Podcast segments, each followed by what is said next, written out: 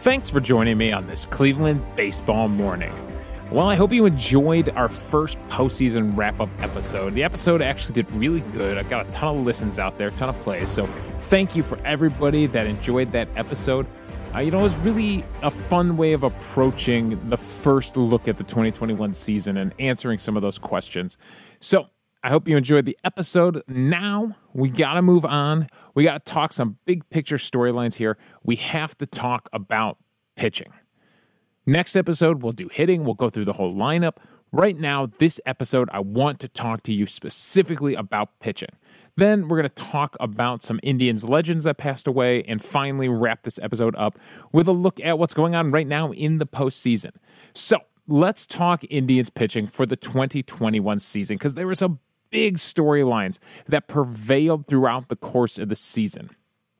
And number one, by far the biggest storyline of this season was the Indians' injuries. I hate to say it, but it was the Indians' injuries. Now, not just the fact that they had so many starters get injured, but it was the fact that those injuries led to opportunities for some young players.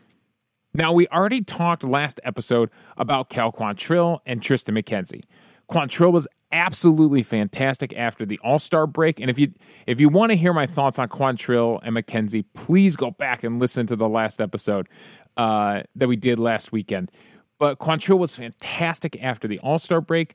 McKenzie did have his moments this season where he struggled, but also had moments where he really put together some things and put together some fantastic outings. So both of those guys, obviously very excited Uh, with what they were able to finally do in twenty twenty-one. It didn't start that well for either of them. I don't think that's how either of them saw the season starting, but the way they finished things, uh, it was pretty exciting for both of them.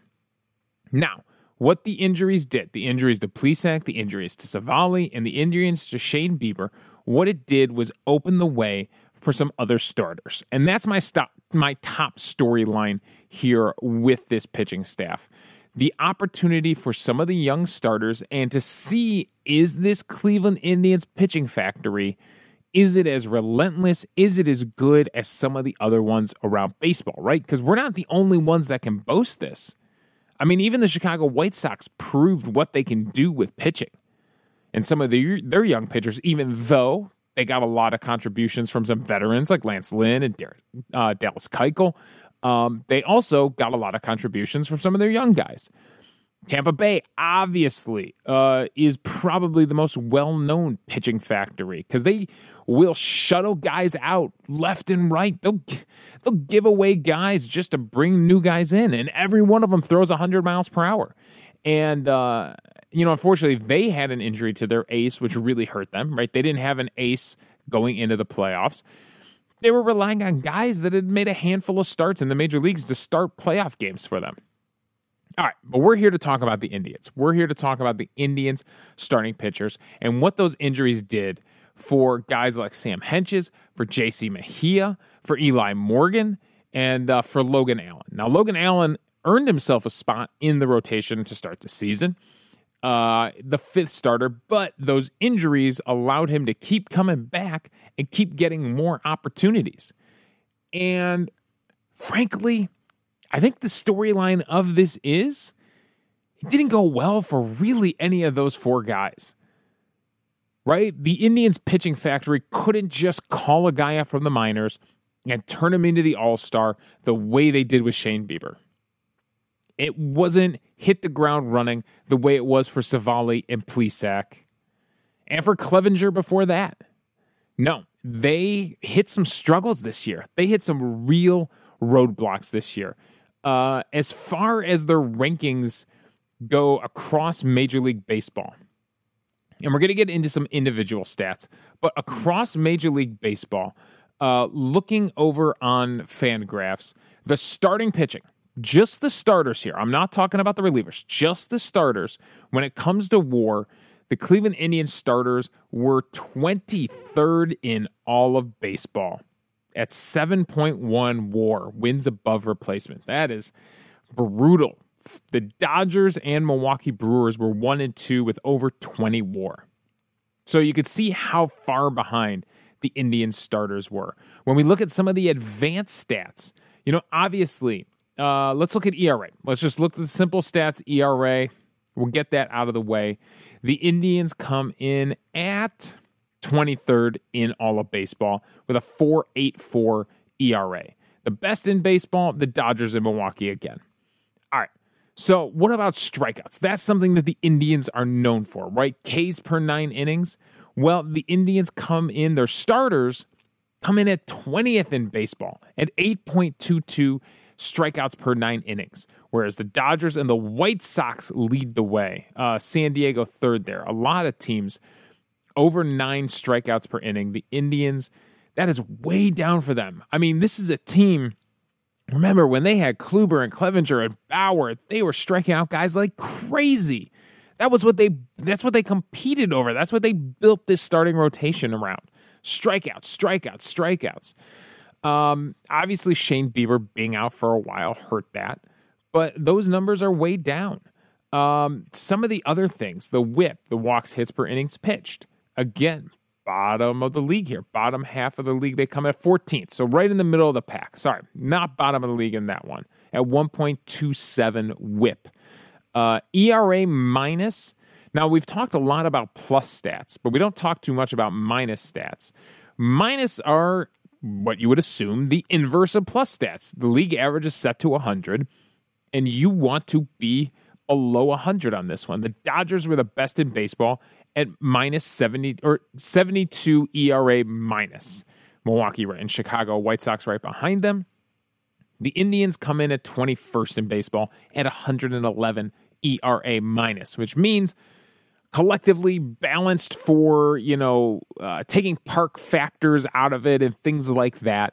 Uh, it shows you how far below league average they are at one hundred eleven at twenty-first in baseball. So the pitching staff, starting pitching staff, was below average. And it's because guys like Mejia and Hentges and Logan Allen and Eli Morgan struggled. They struggled in their first taste of the minors. And I want to talk about these guys. I mean, it is a lot of blue in their percentile ranking on Baseball Savant. It is a lot. I mean, J C. Mejia is in single digits for tons of th- stats, including hard hit percentage, sixth percentile, expected weighted on base percentage, fifth percentile, expected E R A, fifth percentile, expected batting average, eighth percentile. These guys were way down in a lot of these stats. And uh, it's a brutal season for J C. Mejia. The one thing I think we can hang our hat on as fans is his slider. I told you this earlier in the season. I think his slider is fantastic. I think the two-seam sinker ball that he throws is garbage, and it got hit for a three sixty-six batting average. The expecting batting average was three fifty-four, so it shows you that's pretty close to the, the true number. The expected was close to the true. It means it was a pretty true number. Uh, I mean, they slugged six twenty-four off of his sinker fastball.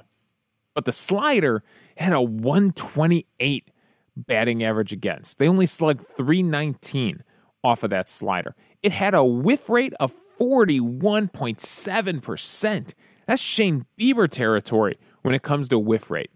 So the thing I see for J C. Mejia is if he gets a chance to pitch out of the bullpen, what is he going to pair with that slider?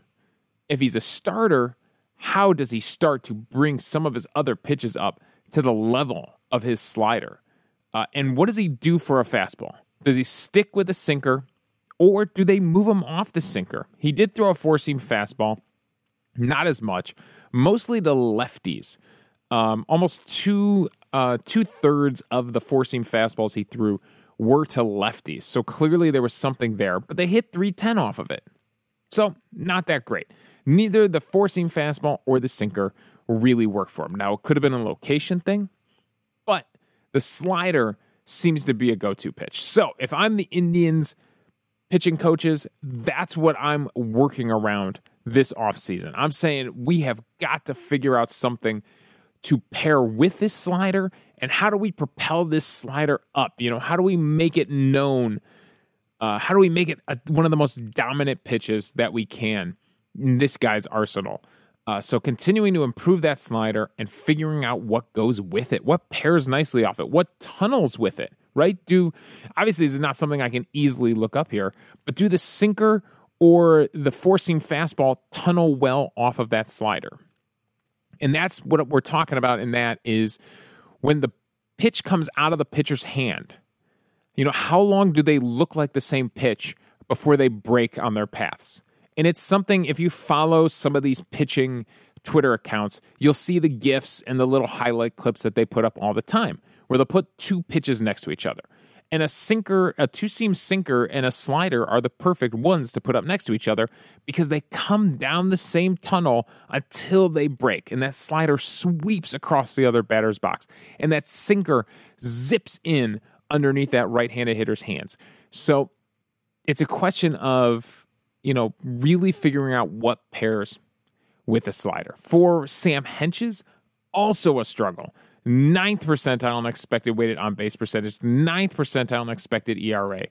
Uh, expected batting average sixteenth. A lot of blue numbers here again for Sam Hentges. Were any of his pitches working? Were any of his pitches effective? Well, a huge batting average off his fastball. They hit four oh three off of his fastball. My God, four oh three batting average off of his fastball.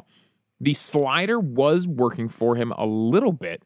It had a whiff rate of forty-one point eight percent, but it had a batting average of three oh nine.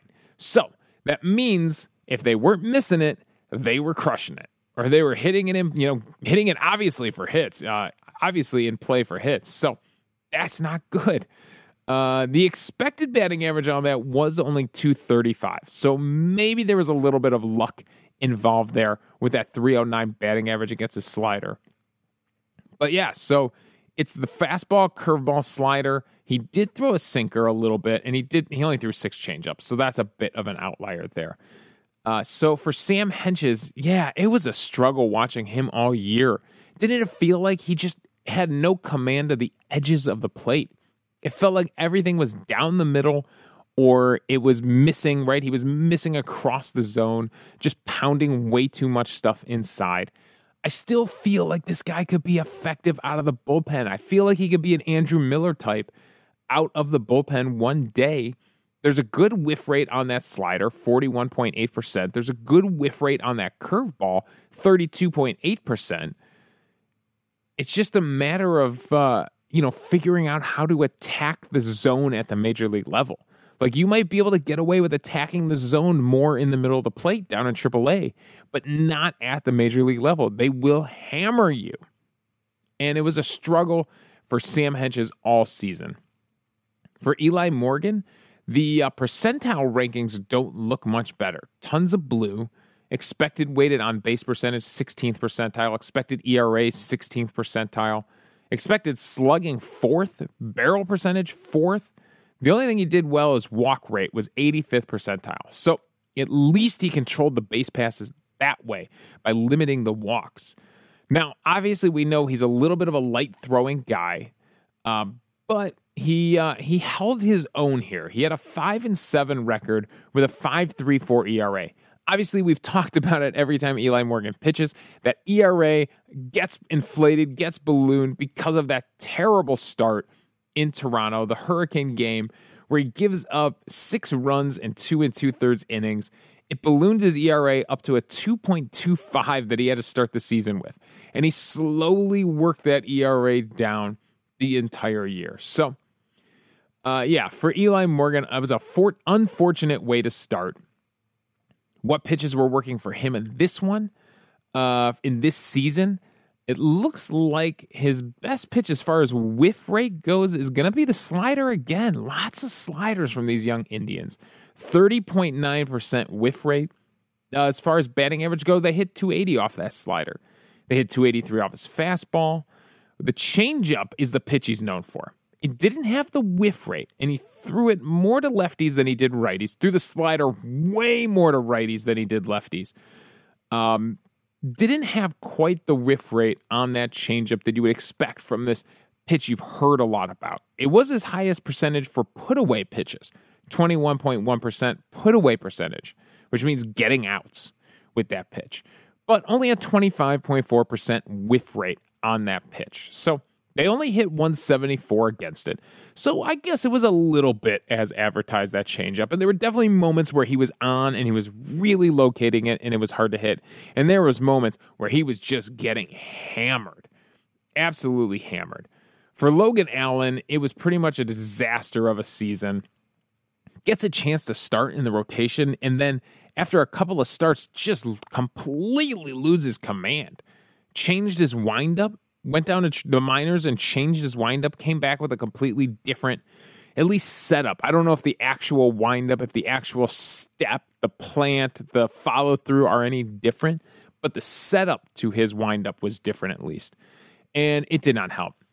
First percentile. That's not good. You want to be ninety-ninth percentile, one hundredth percentile. You don't want to be first percentile. That means you're the worst in baseball. First percentile expected weighted on base percentage, first percentile in expected E R A, second percentile in expected slugging percentage. Uh, yeah, that is a lot of bad blue numbers for Logan Allen. Now, uh, were any pitches working for him? Uh, no. They hammered everything. The lowest batting average were off his slider and changeup, where they hit two fifty off of those pitches. They hit over three hundred on his four-seamer, on his curveball, on his sinker. Uh, yeah, it's brutal. Uh, the whiff rates, the uh, the sinker is an outlier. He only threw it eleven times. Uh, really not a great whiff rate. I guess the highest would be the slider. Again, slider at twenty-six point nine percent whiff rate. So it was not a good season for Logan Allen. And the command, I mean, it was a disaster. It really was. This guy, he's got to go back to triple A. He's got to figure that out. That's up to him at this point, figuring out how to command these pitches, what windup works for him. Obviously, he's gotten to this point. He looked filthy in, in, uh, in spring training, and it just did not translate. It didn't come over. The command just was not there. So uh, that's four young players that all have significant strides that they're going to have to make if they want to make any kind of impact at the major league level. I think Mejia and Hentges probably have the best shot of making impact in the bullpen first, then maybe getting an opportunity to start down the road. They both have things they do well that could play out of the bullpen, right? They could come in. J C. Mejia could come in and be effective against a couple of righties. Hentges, I don't know. As far as, let's see what his splits were against the lefties and the righties here. Uh, lefties, he had a one point three whip against lefties. He had a one point nine four whip against righties. So he didn't face many lefties. He only faced seventy-three lefties because whenever he would start, they would just load the lineup up with righties. So maybe out of the bullpen and strategic spots, he gets more chances against lefties. Maybe can improve some of these numbers. So that's what I see from those guys. Overall, compared to the rest of the starters, I mean, it's brutal.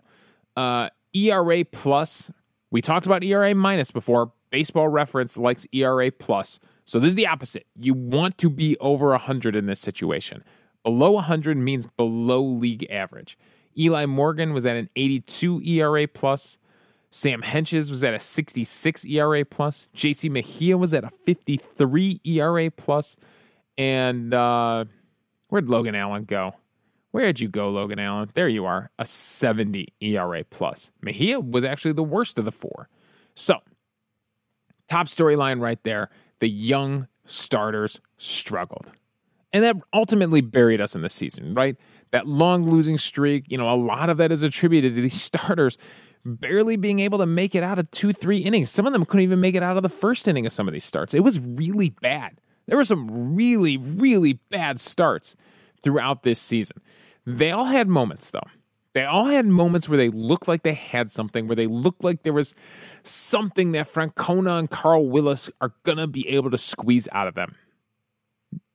How they develop and grow, that obviously is on them. The work they put in, the work they put into figuring out commanding the baseball.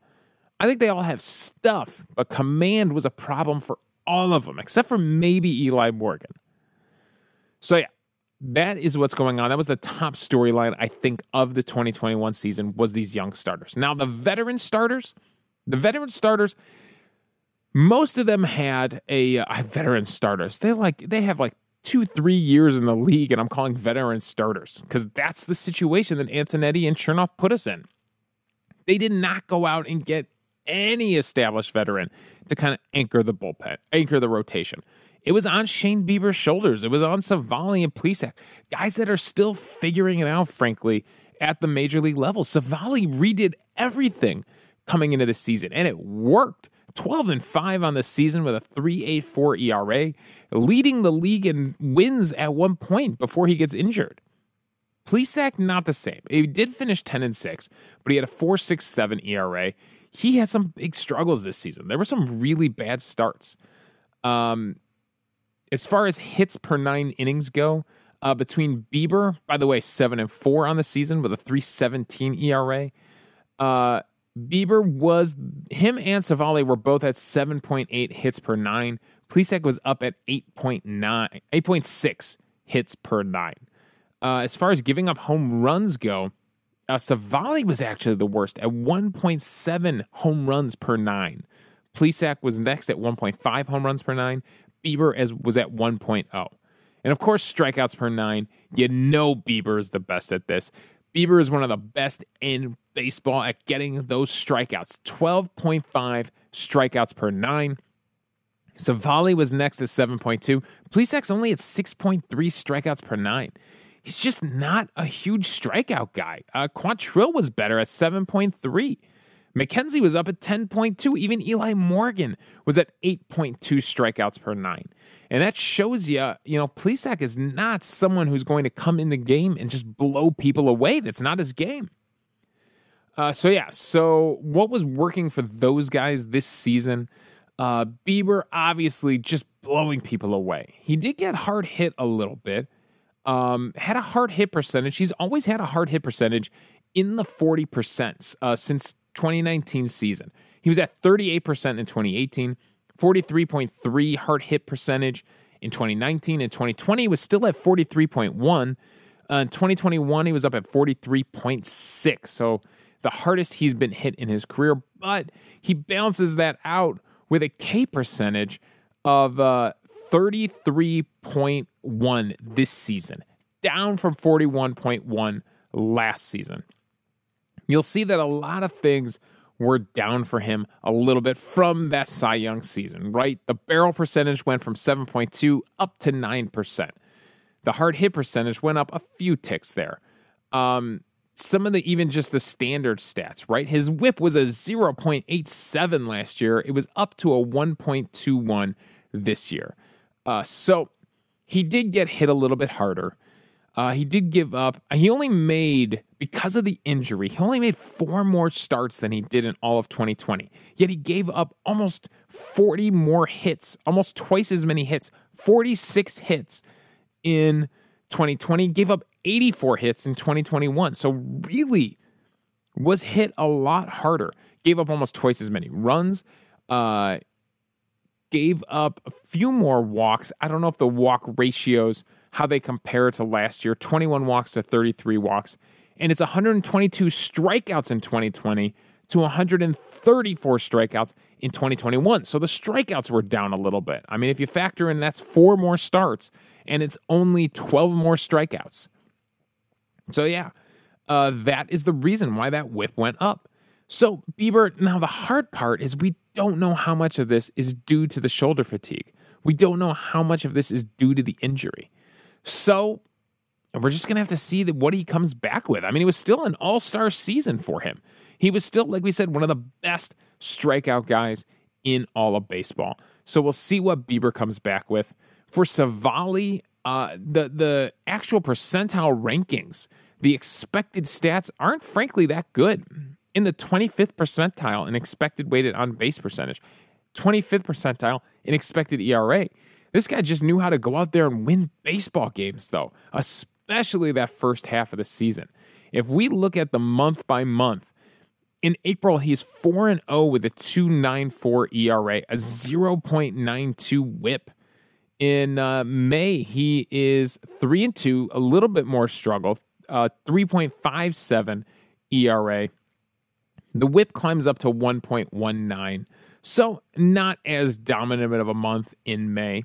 In June, though, goes back to three and oh with a three point four two E R A, gets the WHIP back down at one point oh six, and uh, yeah, and then comes back and pitches in September. Now, it was a little bit of struggle coming back from the injury. I'm going to leave that as an outlier. I don't think that's really a fair judgment of the season he had. Uh, pretty dominant before the injury in June. So, uh, Civale, I think he definitely found something with that new approach, with that new windup. I mean, when you're leading baseball in wins, there's something to be said there. I know win is not the stat that we measure all pitchers with now, but it is still an important stat. Because you got to win the games. You want to make the playoffs, you got to win the games. And Civale was getting wins. For Plesac, uh, the percentile rankings for him, again, are in the blue. Not very good. thirtieth percentile on expected weighted on base percentage. thirtieth percentile on expected E R A. eighteenth percentile on expected slugging. The barrel percentage off him was nine point four. Uh, the hard hit rate off him was forty-three point four. Up almost ten percent from last season, uh, from thirty-three point one to forty-three point four. And the K percentage actually went down from twenty-seven point seven to sixteen point seven. So he goes from, he gets hit harder and striking out less guys. That's not a good combination. At least last year, he was the number one, top one percent in walks, two point nine percent for walks. Now he's up to five point seven percent walks. So you're walking more, you're getting hit harder. It's not going to turn out to be a very good season. Uh, a difference between this year and last year. Last year, his slider was dominant, zero point six nine.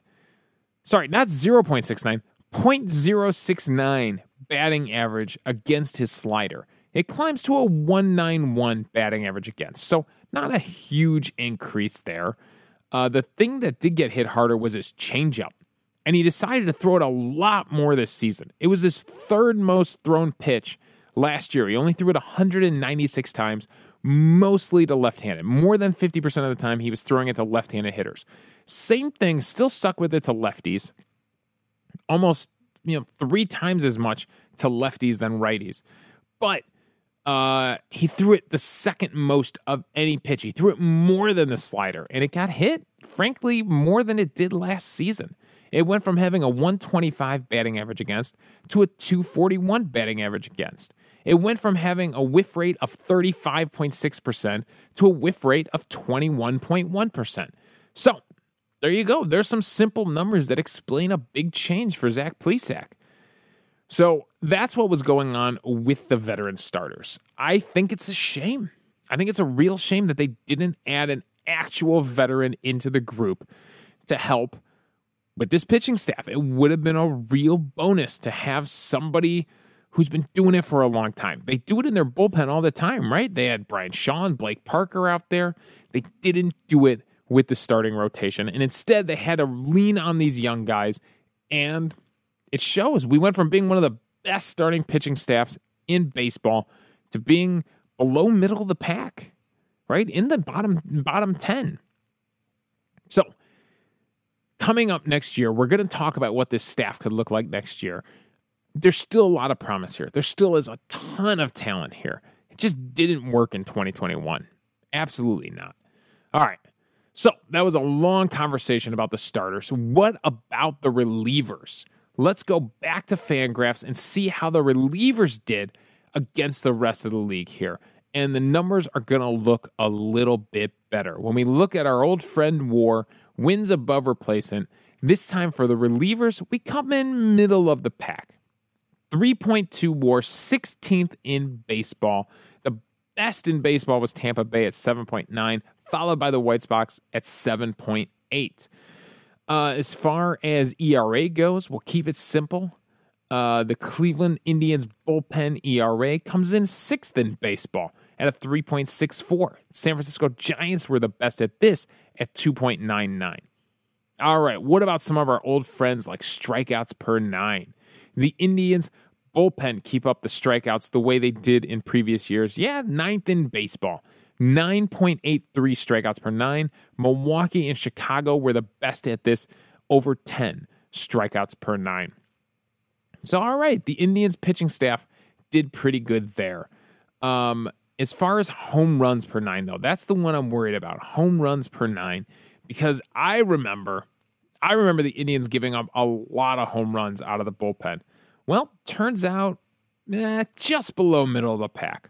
one point one eight home runs per nine. The best was Saint Louis at zero point seven nine home runs per nine, followed by Miami.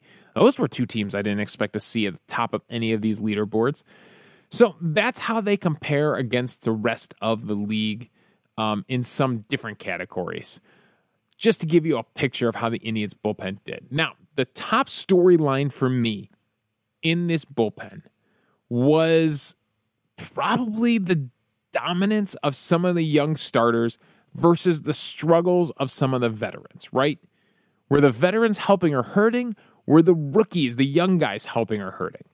And in this, the young guys obviously helping were Emmanuel Clase. I mean, probably the best reliever on the staff, a dominant season. We have been hearing about it for two years because, unfortunately, he loses all of twenty twenty because of P E Ds. Not a fan of that. That's hard. That's hard. You want to root for a guy, but to know that he... I'm someone who doesn't believe... I don't believe in it. I don't believe in taking P E Ds. I don't believe trying to get an advantage like that. It's just... It doesn't sit well with me. I'm someone who believes in working hard. You want to get the advantage, work harder than the other guy. I don't like the P E D things, but I, we don't know the full story behind it. We still, honestly, he was suspended for an entire season. Do you really know the full story behind it? No. Was he trying to come back from injury? Was he just trying to gain an advantage, gain more velocity? I, I don't know. But anyways, uh, he came out and he was dominant. Uh, he goes four and five on the season with a one twenty-nine E R A, but the real story is twenty-four saves. Uh, really did a good job in seventy-one games, um, and fifty-one games finished. Man, they threw him out there any time he, they had the lead, didn't they? Just any time. They could be up seven to two, and they were putting him in, especially when DeMarlo Hale took over. He wasn't taking a chance on any lead. Uh, he had an E R A plus. Remember, league average set to one hundred. You know, park factors all evened out. He had an E R A plus of three forty. three forty blows away anybody else on the team. Remember, Bieber was only at a one thirty-nine E R A plus. Uh, the fielding independent pitching was at two point one one. That's great. A F I P, you've heard it talked about maybe. That is the true outcomes. That's strikeouts, walks, and home runs. The things the pitcher has full control over. Uh, two point one one, it's made to look like E R A. So if it sounds like a good E R A, it's a good F I P. His walks, hits per innings pitch were under one, zero point nine six two. Uh, strikeouts per nine were up at nine point six. Not a big strikeout guy. I mean, nine point six is very good, but, I mean, Karinchak was up at a twelve point seven. Uh, even Phil Maton was up at a three point three. Nick Sandlin was up at a twelve point eight. Uh, Clase, you know, for as hard as he throws, was only down at nine point six because he's a ground ball guy. You might be able to get geared up for a one hundred mile per hour, one hundred one, one hundred two mile per hour cutter. But you ain't going to be able to make good contact with it. Chances are you're ending up hitting a ground ball to second base. Didn't feel like every game ended with a ground ball to second base. Uh, so yeah, the strikeouts happened when he started to use the slider more. But definitely a ground ball pitcher. Uh, Karinchak, the other big arm there. Wow, it started good, and then that sticky stuff ban came in, and it got bad. He started walking guys. He started giving up home runs. It got real bad. For twelve point seven strikeouts per nine, Karinchak pairs that with five point two walks per nine, the highest of any of the main relievers. So it's something we've always lived with with Karinchak because he could then turn around and strike out the next three guys, but it hurt him this season. Once he started giving up home runs, it really hurt him this season. I mean, he finishes with a one point two one one whip. He finishes with a four point three one F I P, right? So there you could see how bad it was, the things he could control. A one oh eight E R A plus, a four oh seven E R A. He did have eleven saves. obviously splitting saves early with Clase. So it's probably not the season that Karinchak wanted. Finishes seven and four as the actual record. I feel like a couple of those were the old blown save win. Ooh, that's a weird one. The old, you blow it in the ninth inning, but your team comes back and gets it back in the bottom of the ninth. So you end up with the blown save win. I don't know if that's something you want. So Karinchak goes down, works in triple A, and apparently has, that's that's exactly what he should do.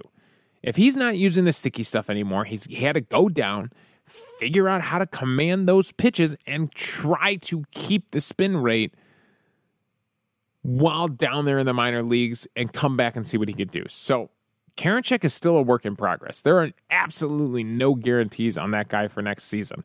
Uh, we all hope he can bring it back. We hope that the spin rate can get close to what it was when he was using, allegedly, supposedly, maybe, from a fan perspective. I'm guessing, yeah, using the sticky stuff. Uh, so, yeah, the Karinchak's got some work to put in this offseason. Now, there's nothing that says he can't.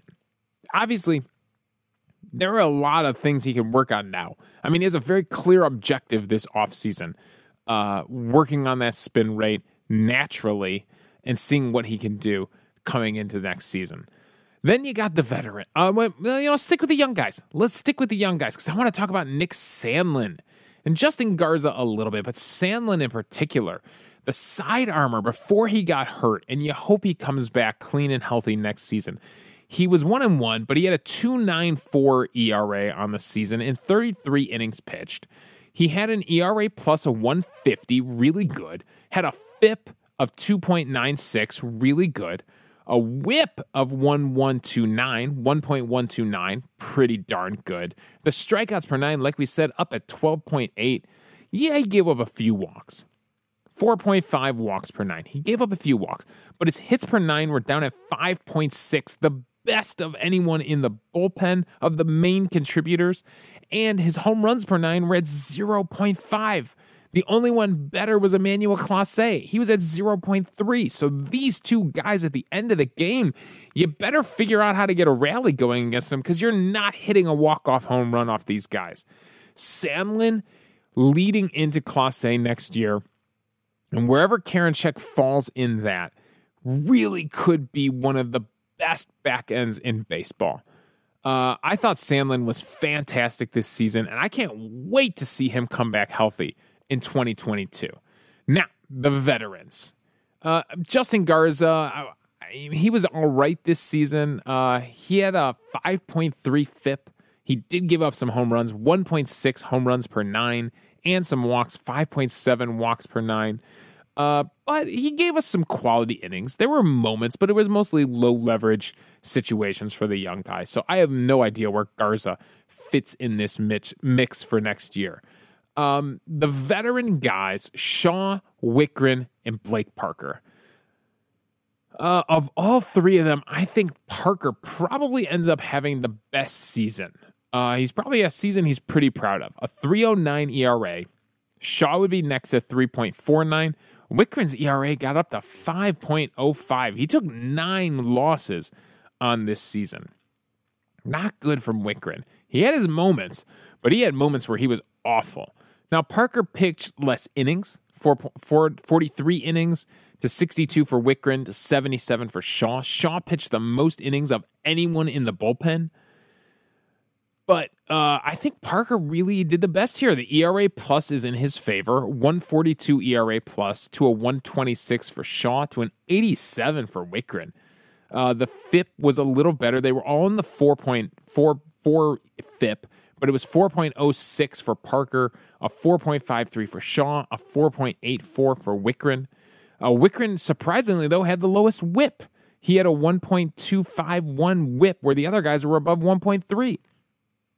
Uh, as far as hits, they're all around the same. They're all around eight hits per nine innings. Um, as far as home runs go, that's where Wittgren struggled. Wittgren gave up one point nine home runs per nine innings.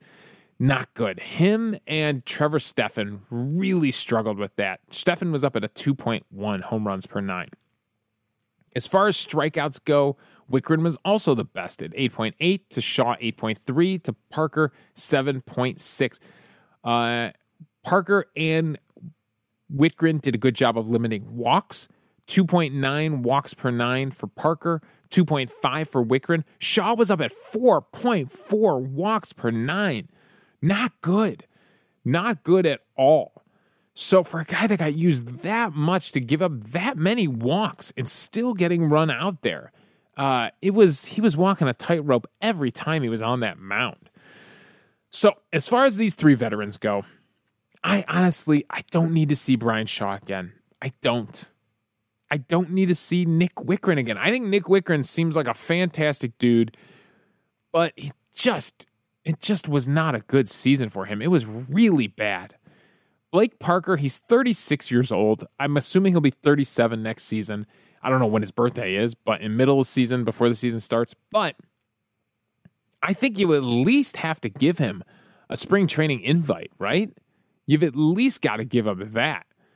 But I can see them not offering a contract to Wittgren. I think Wittgren is still arbitration eligible, so maybe they hang on to him just because it's an easy contract to get done. But I'm okay if Wittgren and Shaw ride off into the sunset. I really am. You know, I'm sure there'll be an opportunity for them somewhere. Parker, if they want to offer him the veteran slot in spring training, that's fine. I want to see I want to see what some of these young guys could do. I honestly think they're going to have to make room in their bullpen. They're going to have to for some for guys like J C. Mejia and Sam Hentges. They're going to have to. And then who else can they go out and get? Are they going to be aggressive this year or not in free agency? The last guy I want to talk about is Trevor Stephan. He's the guy we got in the uh, Rule five draft, so we had to keep him in the majors all year or offer him back to the Yankees. And I thought there were moments. For someone who was a starter and uh, has kind of bounced between roles of being a starter and a reliever, I thought there were moments out of the bullpen where uh, he really looked good. His strikeouts per nine are up at ten point seven strikeouts per nine. Uh, his F I P is not good, five point four nine. We told you about the home runs. The home runs were the big problem. Uh, the WHIP was at a one point four oh five. The E R A plus, though, was right at one hundred. Right at one hundred. So for a guy who really, I mean, he's a young guy as far as major league experience goes. Uh, I don't know if he's that young as far as age goes. Uh, he's twenty-five. He'll be twenty-six uh, in November. Uh, so he's not incredibly, still still a little bit young, not incredibly long, young when it comes compared to guys like Sandlin and Garza maybe, but uh, still fairly young and really getting his first taste of Major League Baseball.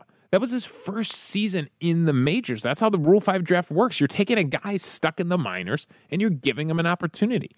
So I'm curious to see what Trevor Stephan can come back with. With the velocity and with the strikeouts that he has, I think there is a role for him in the bullpen. I really do. I believe in him.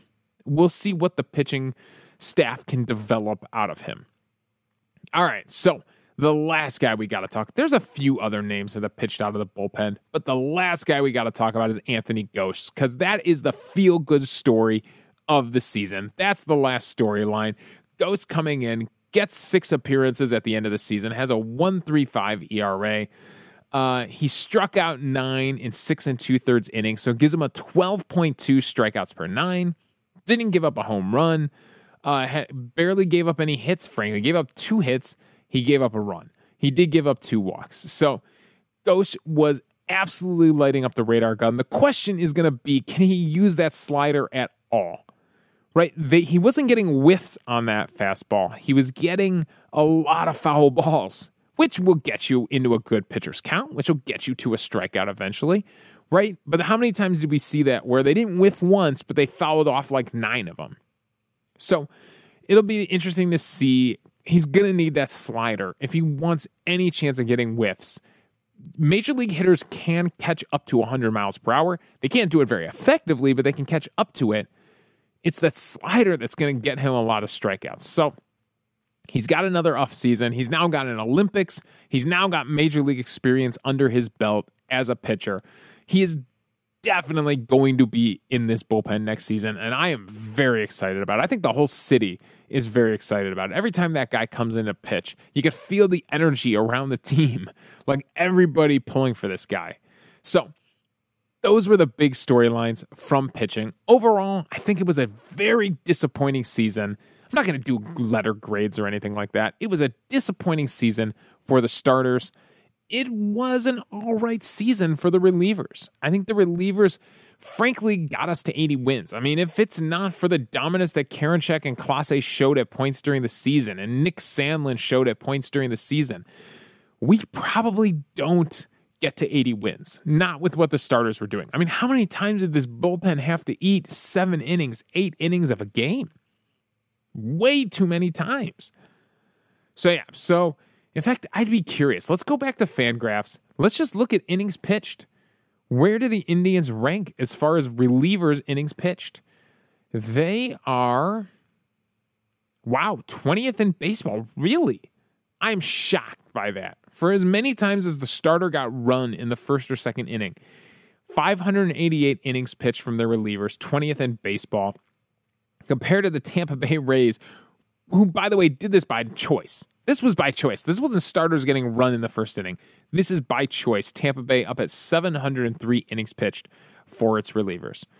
So, yeah. So, the Indians' bullpen, I think it was a decent season for them. I think there was a lot of encouraging stuff going on. What they do with the veterans, how they mix them in. Shaw cannot. Brian Shaw cannot lead this team in appearances in twenty twenty-two. That would be a disaster. It has to be someone like Sandlin or Karinchak, right? It has to be. Clase, probably not because he's the closer, so you save him, right? You save him for a special occasion. So it probably won't be Clase. But it cannot be, it cannot be Brian Shaw uh, if they want to really have a chance. If, if it is, you know they're probably not going to have a very good season in twenty twenty-two. So those are my thoughts on the Indians pitching staff. Wow, that was a lot. That was a lot to get through, a lot to talk about. In some Cleveland Indians news, some of the big news, because they haven't started making moves or anything like that, uh, we had a couple of former Indians pass away. And uh, Eddie Robinson, who was the uh, last remaining, last surviving member of the nineteen forty-eight World Series team, did pass away uh a few, does it say when it was here? Uh, in October, October fourth. Uh, one hundred years old. What a run. He didn't play for Cleveland that long. He actually ended up bouncing around the league, started in Cleveland. Um, he he actually started in Cleveland at forty-two and then went into military service for three years and came back in forty-six. That forty-eight World Series team, he hit two fifty-four. He hit uh, sixteen home runs on that team. Uh, at forty-nine, he was an all-star, but that was with Washington. So he goes and plays for Washington. Really has some great seasons for the White Sox where he's mashing home runs, twenty-nine home runs, which I'm guessing at that time was mashing home runs. This is in fifty-one. Was an all-star twice for Chicago. So really bounced around the league. Came back probably for a feel-good tour with Cleveland in fifty-seven. Ended up playing for three different teams in fifty-seven. So, um... yeah, Eddie Robinson. Unfortunately, I'm not the right person to talk about this. Uh, and same thing with our next story, Ray Fosse. Um, you know, I didn't get to see these guys play, obviously. I'm very young compared to some of you. So uh, there are probably other people out there that have some great memories of Eddie Robinson. Frankly, there probably aren't that many left that remember the forty-eight World Series team.